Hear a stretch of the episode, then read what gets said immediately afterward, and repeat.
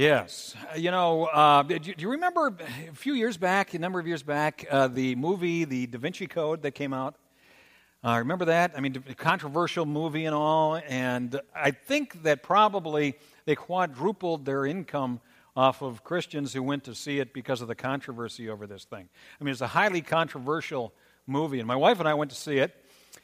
Um, and I, I got to tell you that during this incredibly controversial movie that stirred up so much, you know, dissent and everything else, my wife slept through the Da Vinci Code. She fell asleep at this movie. As a matter of fact, she didn't just fall asleep at this movie, she snored in the middle of this movie. She snored, she didn't just snore during, she snored like a truck driver during this movie. She um, uh, disturbed the people around us. As a matter of fact, at the beginning of movies, you know, where they say, hey, don't disturb the people around you, uh, you silence your cell phones, things like that. They should also have a disclaimer there that says, and if your wife snores, poke her in the ribs, you know, something like that, because she really snored through this movie. Well, sometimes it's one thing to snore through a movie, and really it wasn't all that exciting. So, was- but you know, life is oftentimes like a movie, and a lot of people snore through life.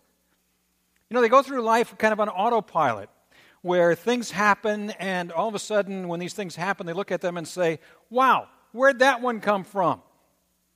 Maybe even shake their fist at God, you know, uh, because this thing caught them by surprise because they were snoring through life. But in reality, you know, think of life as a movie. What would happen if we were able to, you know, like the DVDs that you bring home, um, and, and, and you, know, you pop them in your DVD player and you fast forward to the end. If you've ever done that, you know, fast forward to the end of this movie, see what it's like at the end, see if you like it or not. What if life were that way, you know, where you could fast forward to the end of the movie and see what it was like? And if you didn't like the ending, you could rewrite the script. You know, wouldn't that be cool? You know, if you could do that? Well, in reality, in reality, that's what this scripture that we read today really talks about, is doing that very thing. Being able to treat life like it were, as, as though it were a movie, where you could see the ending and rewrite the script. This is the way that Paul puts it right here when he says this in Galatians chapter 6. He says, Do not be deceived. God can't be mocked. A man reaps what he sows. Okay, so they didn't have movies back in his day, all right? It's the same kind of concept, though, that, that he's talking about here. You know, people want to, people who want to experience the fullness of life, people who want to be wise about living, you know, are people who are not going to go on, on autopilot in life. Instead, they're going to fast forward, they're going to play the movie to the end see how it ends, and if they don't like the ending, they're going to rewrite the script. If they do like the ending, they're going to it's going to you know reinforce what they're doing right now in the script. They don't, they don't just go on autopilot. Now, Paul, when he's talking about this, he uses terms you know in, in terms of you know if we were to you know put it in our terms here in suburban America, you know if you've got a, a garden or something, uh, he, he talks in gardening terms. In other words, if you want green beans to come out of your garden, don't sow cucumber seeds, don't plant cucumber seeds, and expect green beans to grow from them because you get what it is that you sow. You know, you reap what you sow, you harvest what it is that you planted. Wise people play the movie forward to see what that ending is and, and look at what it is that they're sowing over here to say, you know what, I want, I want to grow something different over here. So I'm, I'm going to plant something a little bit different. Now, in uh, this series, what we're doing is we've got a series this fall that's based on a book that is written by a Christian psychologist, um, Dr. Henry Cloud. And in that book, he talks about how he was speaking at a seminar, and after the seminar, a woman came up to him and asked if she could have a word with him. He said, Sure. She said, You know, Dr. Cloud, ever since I was a little girl, I wanted to be a lawyer. I mean, as a little girl, what I would do is I would watch TV shows about lawyers, I would read books about trials. I would go down to the courthouse and watch uh, the trials that, and the proceedings, the legal proceedings as they were taking place as a little girl. He said, Wow, that's, that's amazing. Well, so what are you doing now for a living? She said, I'm in the loan business. And he said to her, Well, how do you like that? Do you like your job? She said, No, I hate it. Every day I show up, I hate my job. I want to be doing something different. I especially want to be a lawyer. Even to this day, he said to her, Why don't you become a lawyer? You know, knowing full well that it takes three years of postgraduate school to be able to become a lawyer most times. And she said, Because I just don't have the time. I don't have the time to, to be able to go to law school and, and to become a, a lawyer. It would just take too long to get there. So Dr. Cloud helped her to play the movie forward, and he did it this way. He said, Let me give you something to think about. Do you plan to be alive three years from now? And she said, Well, I certainly hope so. He said, Well, if you plan to be alive three years from now, just think about it this way that that date three years from now is coming. And unless Jesus comes first, that date is coming. It's going to be here. You're going to see it, it's going to be here. Now, the three years is not optional, it's going to come to pass, it's going to happen. You will be there. Now, this is the question. Since that day is going to come three years from now, on that day, three years from now, do you want to have a law degree enabling you to do something that you love? Or do you want to just still be hating your life? Which one do you want to do? Now, she didn't quite get it yet. She kind of looked at him blankly, so he went on. He said, You said the reason that you have not chosen to go to law school is that it would take too long, as if the passing of three years were optional. Well, it's not optional. The three years are going to pass one way or the other. So the question is if you look forward to that day, three years from now, what do you want your life to look like on that day? Ah, play the movie forward. Now she's starting to get it. And she said, I never thought about it that way before. The three years are going to happen one way or the other. What, what do I want life to be like in three years? Now she was getting it. In reality, you and I have far more choices in life than we realize. We have many more choices in life. God has allowed us that. Take, for example, take, for example, the woman who was caught in the act of adultery. Jesus was teaching in the temple, crowded place, public place, when this group of people, religious leaders, brought this woman and all this commotion and everything else before Jesus because they wanted to do double duty. They wanted to take care of this sinful woman and they wanted to test Jesus. So they brought her before Jesus there in that public place. I mean, I mean imagine the embarrassment here in front of all of these people being brought to, the, to, to this place before Jesus.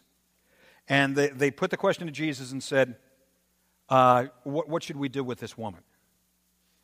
And, and he knew their hearts, so he said, you know, he was without sin, cast the first stone. They all walked away. And we catch up with them then on John chapter 8, verse 10.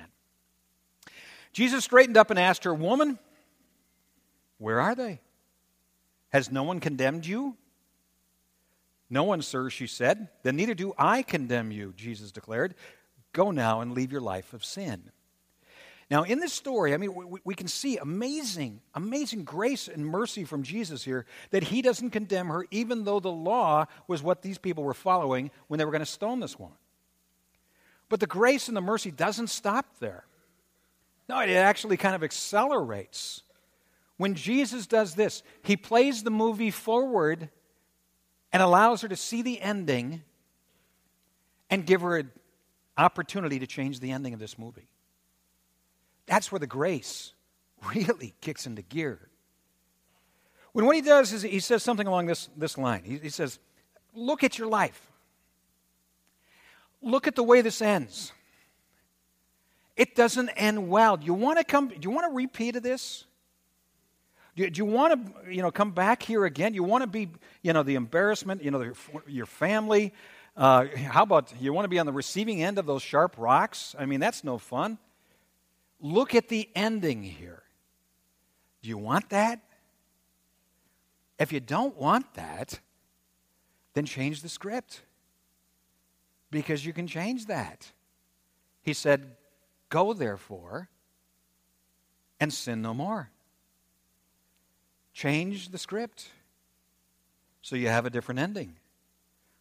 Or there was another woman that Jesus met up with. Uh, some may call it a quote unquote chance encounter, but with God, there are no such things as chance encounters.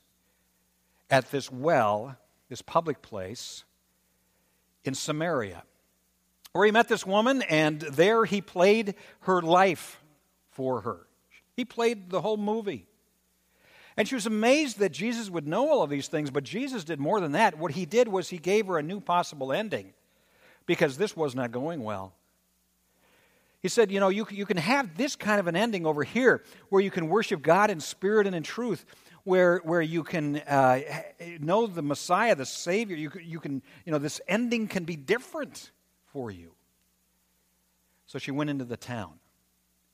And she told people all about this man who played the movie of her life for her and who played uh, it, a new ending to this movie for her so that she could look ahead and say, I got a choice. I can go this way or I can go this way. So come and see him because I'm choosing to go this way instead. I'm going to change the ending of this story. Now, there's a difference between playing the movie forward and worry. Worry is being overly concerned about the things that you really have no control over. Jesus said, Don't worry about tomorrow because tomorrow's got enough worries of its own. But this, playing the movie forward, is different than that. It's like when God sent the prophets in the Old Testament to, to people and said, Hey, this is the way this story ends. It isn't pretty, it's not good, so change the script. Or like Jonah, for example. You know, Jonah was a prophet. And God sent him to the people in Nineveh to uh, walk through the streets and say, Hey, people of Nineveh, this movie doesn't end well. Nineveh is going to be destroyed in 40 days. That's the way it ends. And they said, Wow, we don't like the ending. That's not a good movie. Let's change the script. And they repented, and Nineveh was not destroyed in 40 days.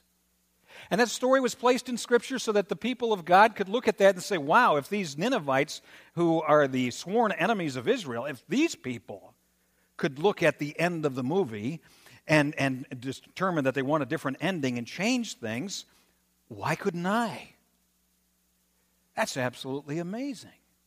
Let's change the script. Now, how might this look in various aspects of your life? Let's say that we were to apply this principle of, of, of, of uh, playing the movie uh, to relationships. And uh, let's say you're married, okay? And you're in a heated confrontation with your spouse. None of us are ever there, right? But you're in a heated confrontation with your spouse. Okay, you're in an argument, all right? And it's and it's and it is heated and it's emotional and things like that.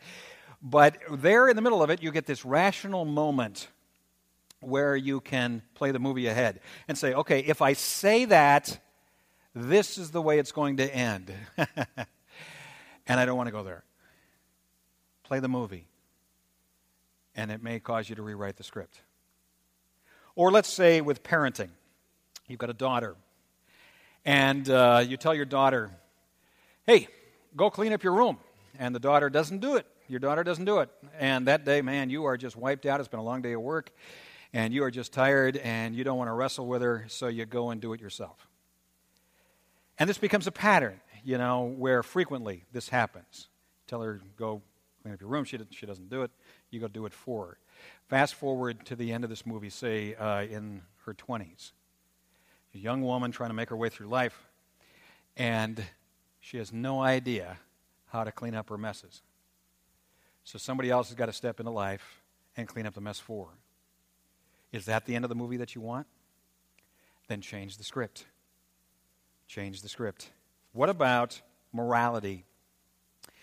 Let's say you're married and you're meeting um, uh, you see a woman at work who catches your eye and you think that she's attractive, so you make uh, construct opportunities to be able to meet with her outside of work, and those meetings have nothing to do with work.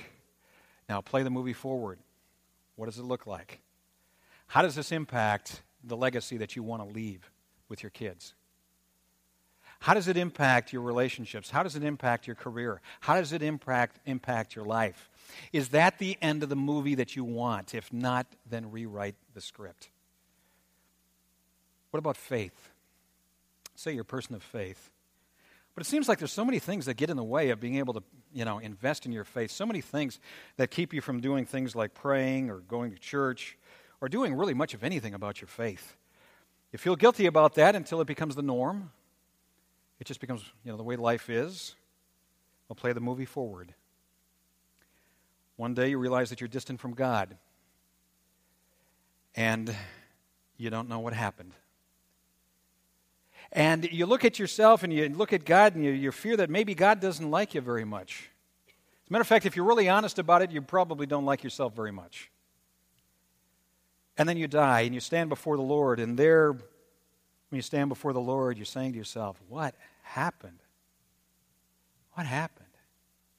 And the Lord looks at you and says, You missed it. You missed it.